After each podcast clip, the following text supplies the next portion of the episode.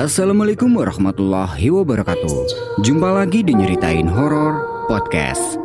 Seperti biasa, pada kesempatan kali ini aku akan menceritakan kisah horor yang akan membuat kalian merinding mendengarnya. Buat kalian yang punya pengalaman horor dan ingin diceritakan di sini bisa cek infonya di kolom deskripsi. Nah, seperti apa kisahnya? Stay tune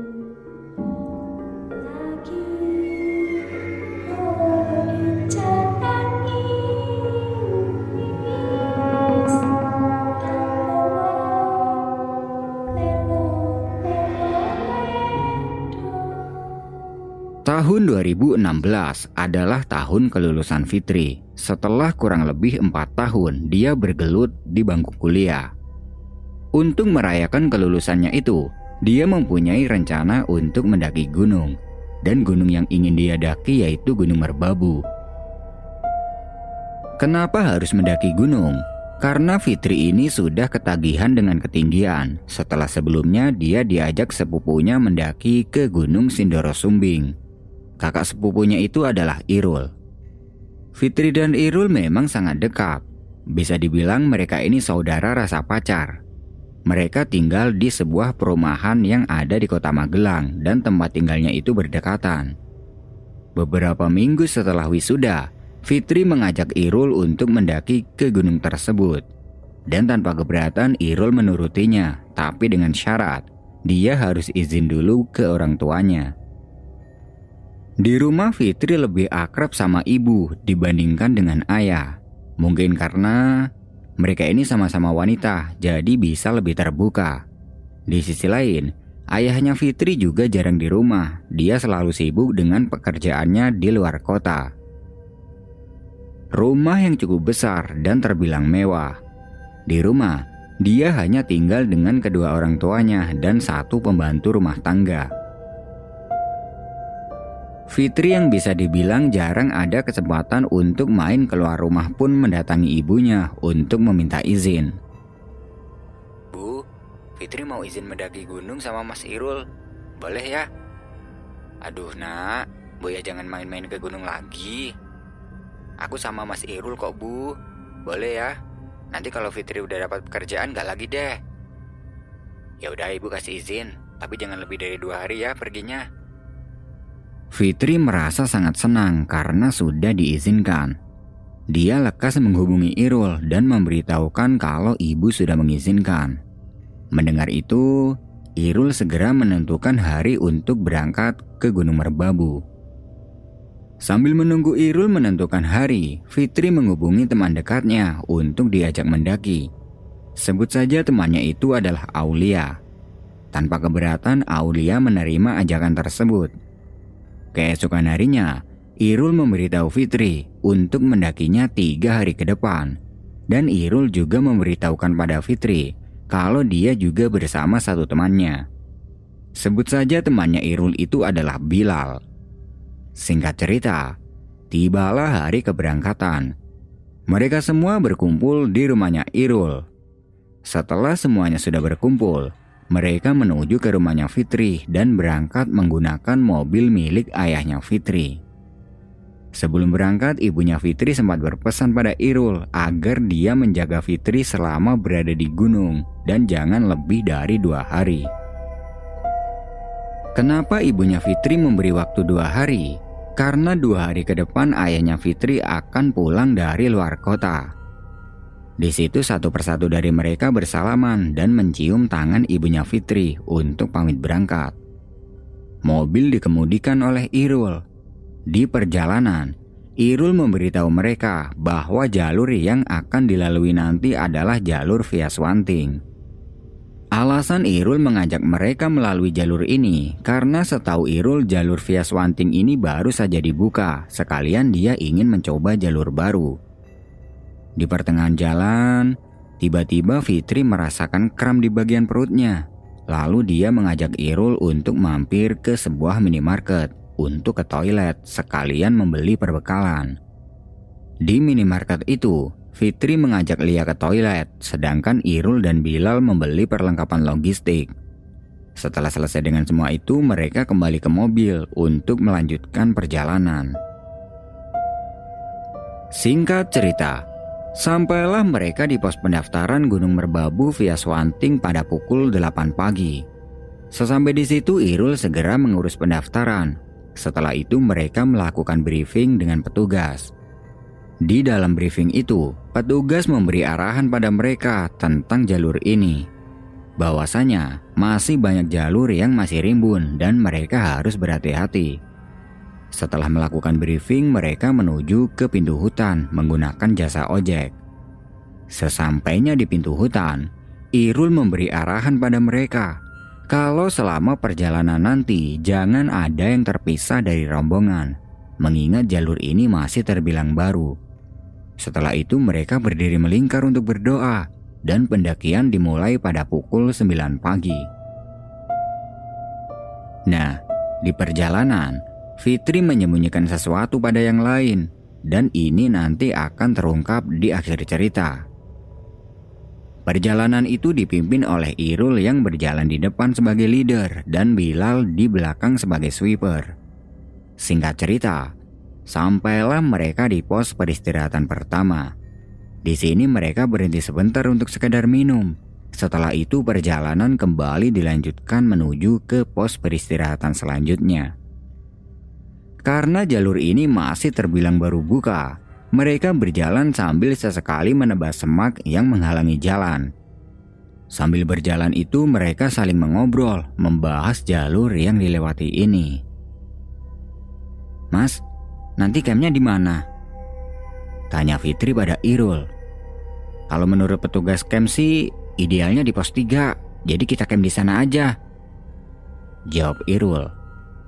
Singkat cerita, Sampailah mereka di pos 2 pada pukul 12 siang.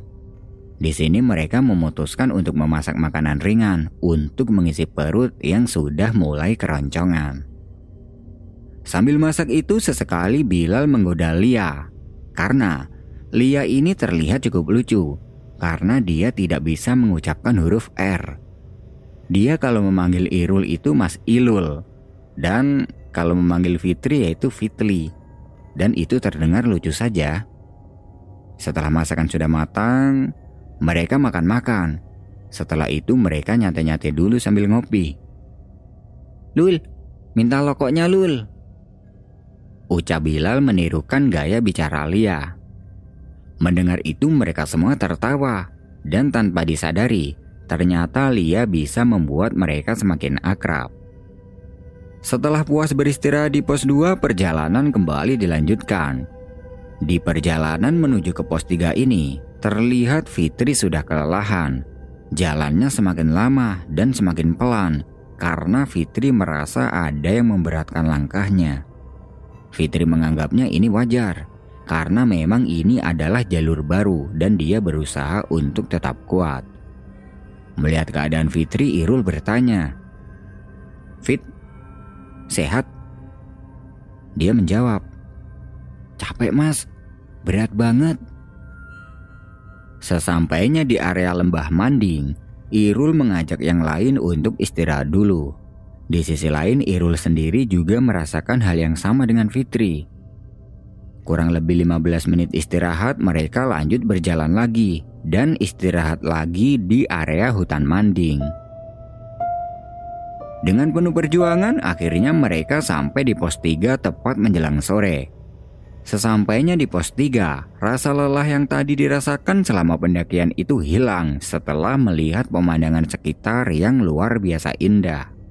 Kemudian, mereka mendirikan dua tenda yang berkapasitas empat orang. Setelah itu mereka lanjut menikmati pemandangan sunrise sambil ngemil logistik. Malam ini mereka memutuskan untuk bermalam di pos 3 sebelum lanjut ke puncak besok. Malam itu, mereka membuat api unggun untuk menghangatkan tubuh karena malam itu suhunya cukup dingin. Mereka membicarakan pengalaman hidupnya masing-masing hingga tidak terasa. Lama-kelamaan mereka mulai merasa ngantuk dan memutuskan untuk masuk ke dalam tenda untuk tidur. Tenda satu ditempati Irul dan Bilal, sedangkan tenda kedua ditempati oleh Fitri dan Aulia.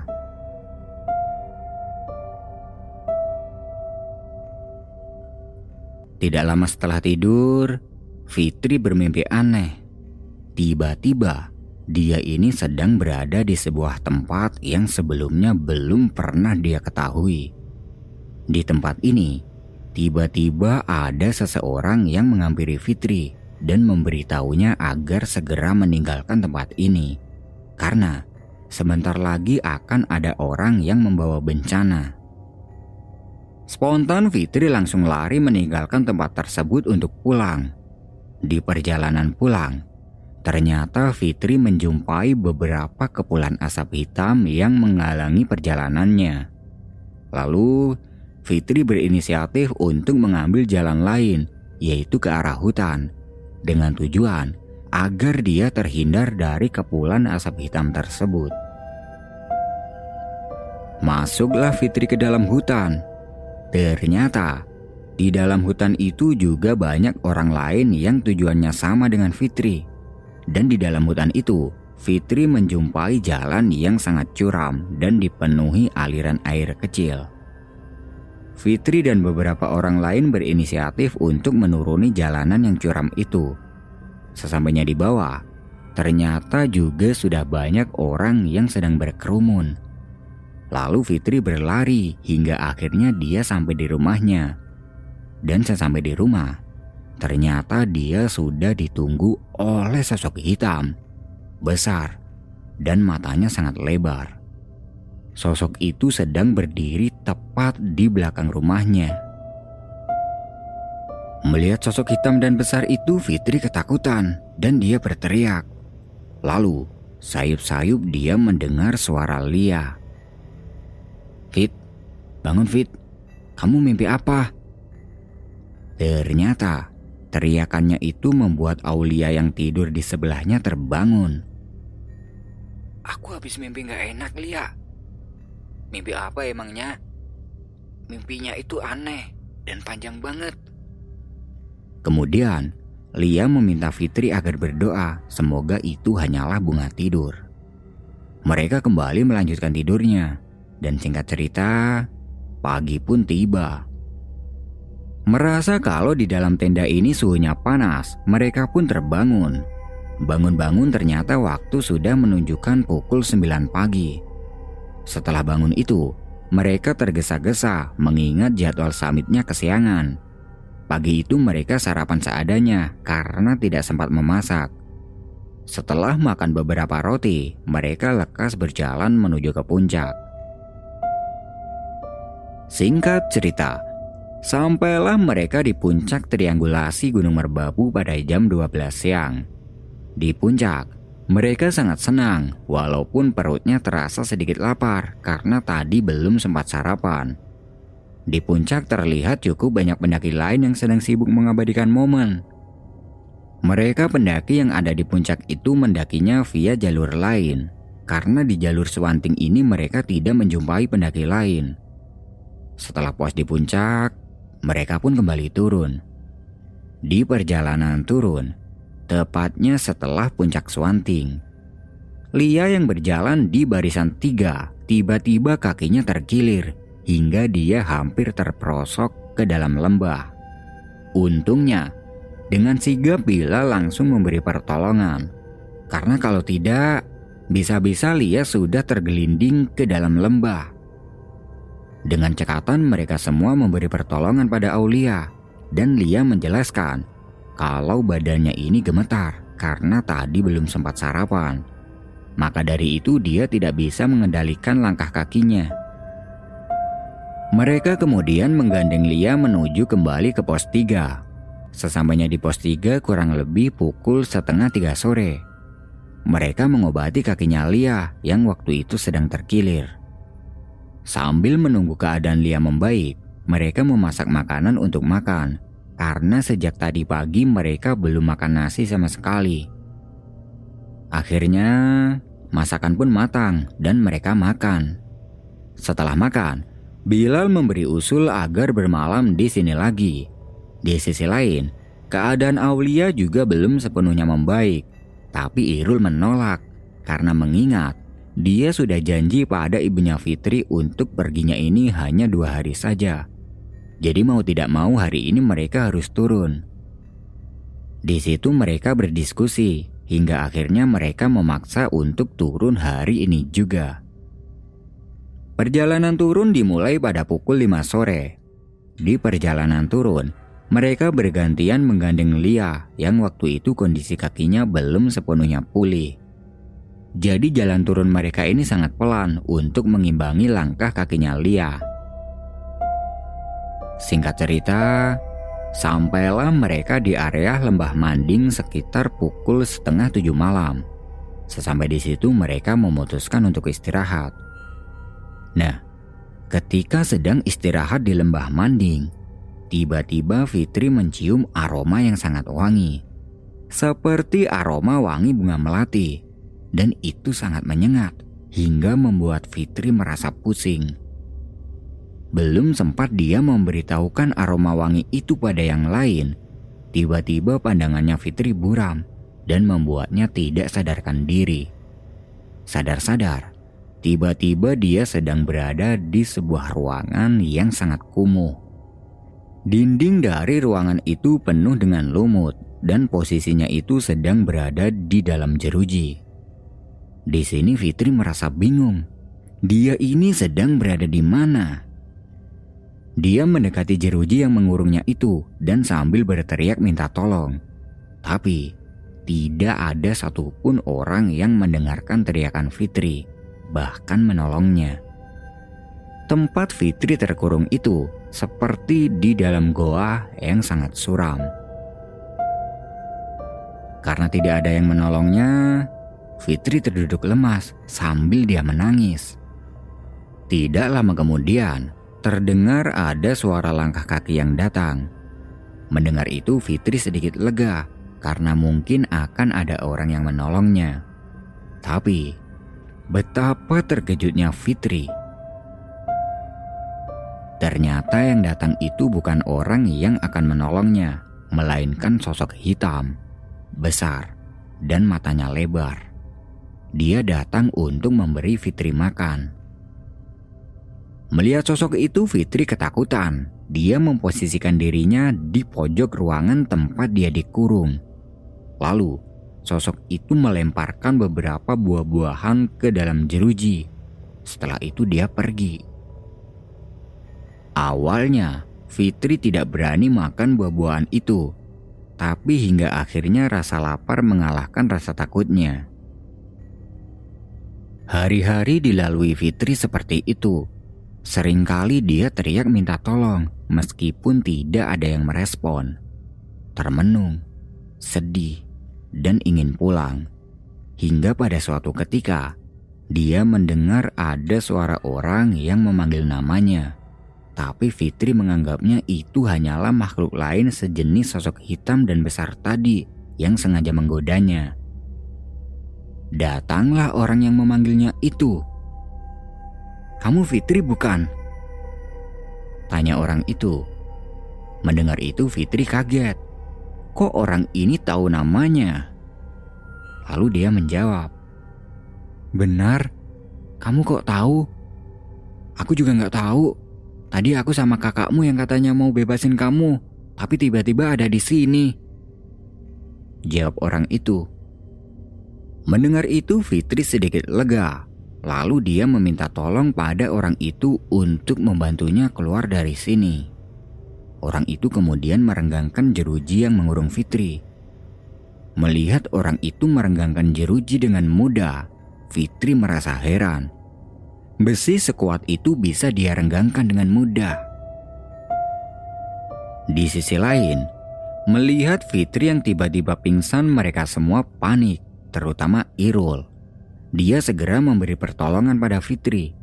Beberapa kali dia menepuk kedua pipinya Fitri sambil memanggil-manggil namanya, tapi tidak ada respon. Irul mengira Fitri pingsan karena kecapean. Tidak lama setelah itu, akhirnya Fitri tersadar. Fit, kamu gak apa-apa? Fitri hanya menggelengkan kepalanya dan lekas berdiri dengan tegap. Melihat Fitri yang sepertinya tidak apa-apa, Irul pun merasa lega. Lalu dia mengajak yang lain untuk melanjutkan perjalanan turun.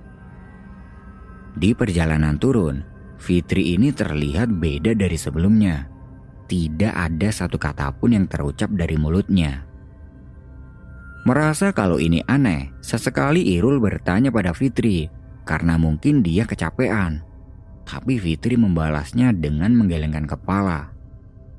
Jadi selama ditanya itu, responnya Fitri hanya mengangguk dan sesekali menggelengkan kepala saja. Jadi selama ditanya itu, responnya Fitri ini hanya mengangguk dan menggelengkan kepala saja, tanpa mereka tahu kalau sebenarnya yang berjalan dengan mereka itu hanyalah raganya Fitri, bukan dengan jiwanya. Singkat cerita, sampailah mereka kembali di base camp pada pukul setengah sembilan malam. Tanpa lama-lama lagi, mereka langsung berkendara pulang. Selama di perjalanan pulang, Fitri ini masih diam, tidak mengucapkan satu patah kata pun. Sesampai di rumahnya Fitri, Irul langsung memarkirkan mobil di garasi. Setelah itu mereka menuju ke rumahnya Irul, kecuali Fitri. Dia langsung masuk ke dalam rumah, masih tanpa mengucapkan satu kata pun. Sampai di sini Irul masih belum ada rasa curiga karena dia menganggap mungkin Fitri sudah kecapean, makanya dia tidak bicara sama sekali. Di rumahnya Irul mereka bersih-bersih badan, dan Lia, dia memberitahukan sesuatu pada mereka. Bahwasanya selama pendakian kemarin Fitri ini sedang dalam keadaan haid. Tapi dia tidak berani bilang pada yang lain karena takutnya pendakian ini batal hanya karena itu. Mendengar itu Irul kaget. Tapi itu tidak menjadi masalah karena sekarang mereka sudah kembali pulang dengan selamat. Malam itu Lia pulang diantar Bilal. Setelah mengantarkan Lia pulang, Bilal kembali ke rumahnya Irul untuk bermalam di sana. Malam itu mereka membicarakan tentang pendakiannya tadi. Dan ternyata Bilal merasakan ada yang aneh dengan Fitri karena sejak turun tadi dia tidak berkata apa pun. Irul pun menjelaskan pada Bilal kalau mungkin Fitri sedang kecapean. Karena setahu Irul, Fitri kalau capek ya kayak gitu. Akhirnya oke okay lah, mereka menyatakan pendakian ini sukses.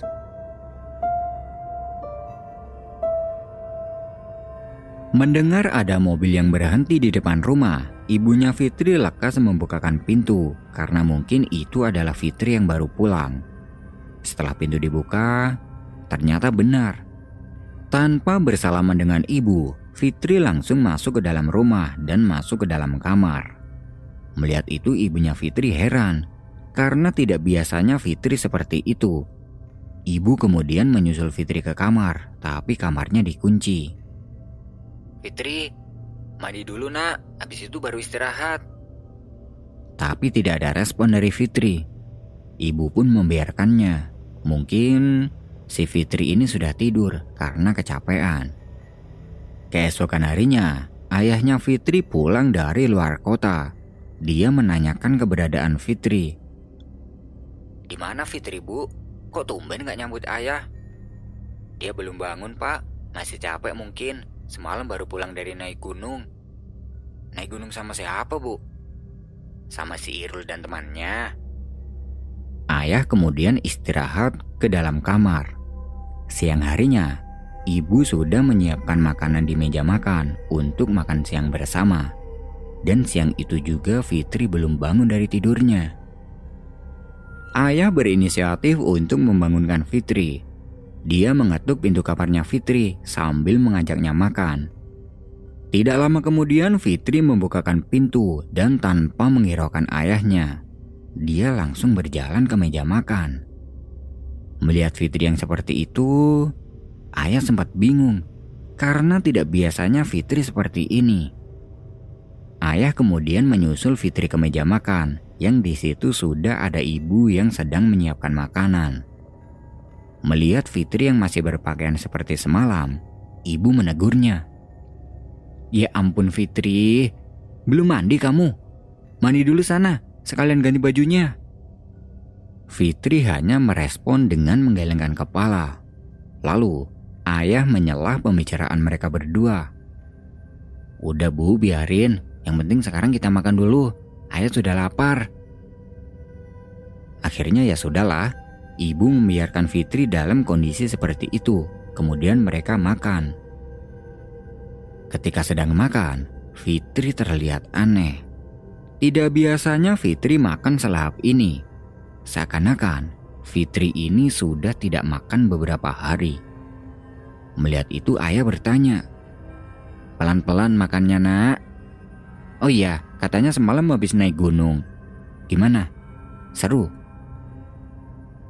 Fitri hanya meresponnya dengan menganggukkan kepala sambil terus makan dengan lahap. Karena ada yang aneh dengan Fitri, ayah dan ibu saling menatap heran. Setelah selesai makan, Fitri langsung bergerak meninggalkan meja makan dan kembali ke dalam kamar tanpa pamit dan tanpa minum air. Kedua orang tuanya Fitri semakin heran dibuatnya, tapi mereka masih menganggap mungkin Fitri ini masih capek atau mungkin dia sedang ada masalah dengan teman pendakiannya kemarin. Singkat cerita, sore pun tiba Sore itu terlihat Fitri keluar dari kamar dan menuju ke kamar mandi. Ibu menganggapnya mungkin Fitri akan mandi. Tapi sudah hampir masuk waktu maghrib. Fitri tidak juga keluar dari kamar mandi. Karena penasaran ibunya Fitri menyusulnya ke kamar mandi. Dibukalah pintu kamar mandi itu yang kebetulan tidak dikunci. Ternyata di dalam kamar mandi itu Fitri tidak mandi, melainkan merendam kepalanya di dalam bak mandi. Spontan ibunya Fitri kaget melihatnya. Dia berteriak memanggil ayah sambil berusaha menarik tubuhnya Fitri dari pinggir bak mandi. Tidak lama kemudian, ayah tiba di kamar mandi dan ikut membantu menarik badannya Fitri. Terlihat, Fitri ini sedang menangis terseduh-seduh Lalu ayah menggandeng Fitri dan duduk di ruang tengah untuk menanyakan apa yang sedang terjadi padanya. Ketika ditanya, Fitri yang tadinya menangis sekarang tiba-tiba tertawa dan suaranya itu lain dari suara Fitri, seperti suara kuntilanak. Bu, Fitri kenapa ini? Gak tahu ya, tahu-tahu dia tadi berada di kamar mandi dalam kondisi seperti itu. Coba tanya ke Irul, mungkin dia tahu. Ibu kemudian pergi ke rumahnya Irul untuk memintanya datang ke rumah Fitri. Nah, belum sampai Irul datang ke rumahnya Fitri. Terlihat Fitri ini sedang lari ke jalan raya dan dikejar oleh ayah. Melihat itu, Irul pun bergegas ikut lari menyusul Fitri. Sesampainya di pinggir jalan raya, terlihat ada sebuah mobil truk yang melaju sangat cepat dan akan menabrak Fitri. Untungnya, dengan sigap ayah langsung menarik tubuhnya Fitri dari pinggir jalan sehingga Fitri tidak jadi tertabrak. Dan ada yang aneh dengan truk yang akan menabrak Fitri. Menurut Irul yang masih ada di belakang, ternyata truk yang akan menabrak Fitri itu tidak ada pengemudinya, alias kosong. Truknya berjalan sendiri dan lampu truknya itu tidak menyala. Ayah kemudian menggendong Fitri kembali ke dalam rumah dan dibantu oleh ibu.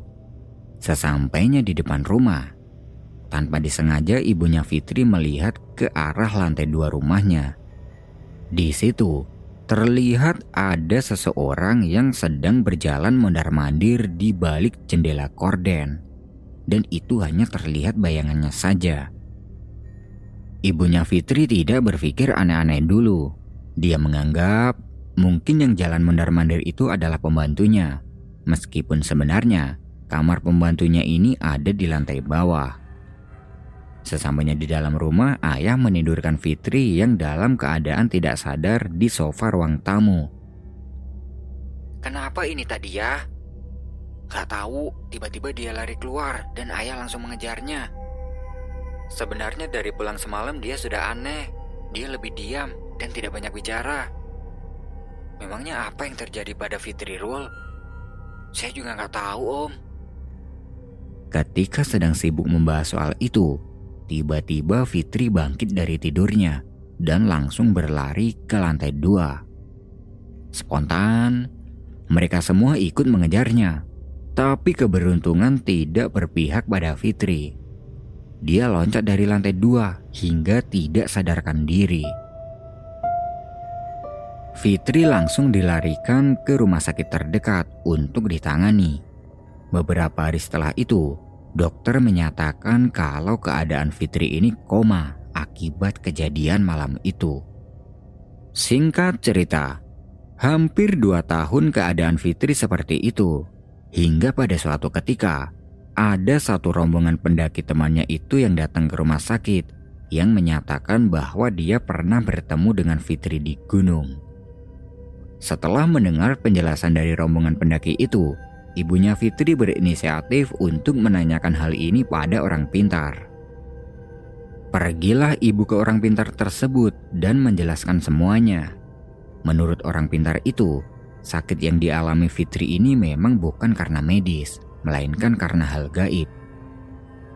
Yang ada dalam tubuh Fitri selama itu ternyata bukan Fitri yang sebenarnya, melainkan sosok kuntilanak yang menguasai raganya Fitri dan menginginkan Fitri mati. Kalau sosok yang menguasai raga Fitri itu kuntilanak, lalu di mana jiwanya Fitri berada? Menurut orang pintar itu, jiwanya Fitri sedang terperangkap di alam gaib, tempat terakhir dia pergi ke gunung dan korinnya Fitri sempat menemui Abi untuk menyampaikan pesan bahwasanya dia ini butuh pertolongan untuk mengeluarkannya dari alam gaib. Ibunya Fitri bertanya, bagaimana caranya agar jiwanya Fitri bisa terbebas dari alam gaib. Menurut orang pintar itu, yang bisa menyelamatkan jiwanya Fitri dari sana adalah orang yang pernah berkomunikasi dengan korinnya itu, yaitu Abi. Di sisi lain, Abi mempunyai kodam pendamping dari keturunannya yang bisa membebaskan jiwa Fitri dari sana. Maka dari itulah ibunya Fitri meminta Irul untuk mengajak Abi pergi ke Gunung Merbabu sesuai arahan dari orang pintar itu. Singkat cerita, akhirnya Abi bisa membebaskan jiwanya Fitri dari alam sana. Hingga sekarang, Fitri bisa hidup normal dan menikah dengan Abi serta dikaruniai satu orang anak laki-laki dan hidup bahagia. Nah, itu tadi adalah sebuah kisah horor yang bisa aku sajikan ke kalian semua. Buat yang masih stay, aku ucapin terima kasih dan tunggu kisah horor selanjutnya.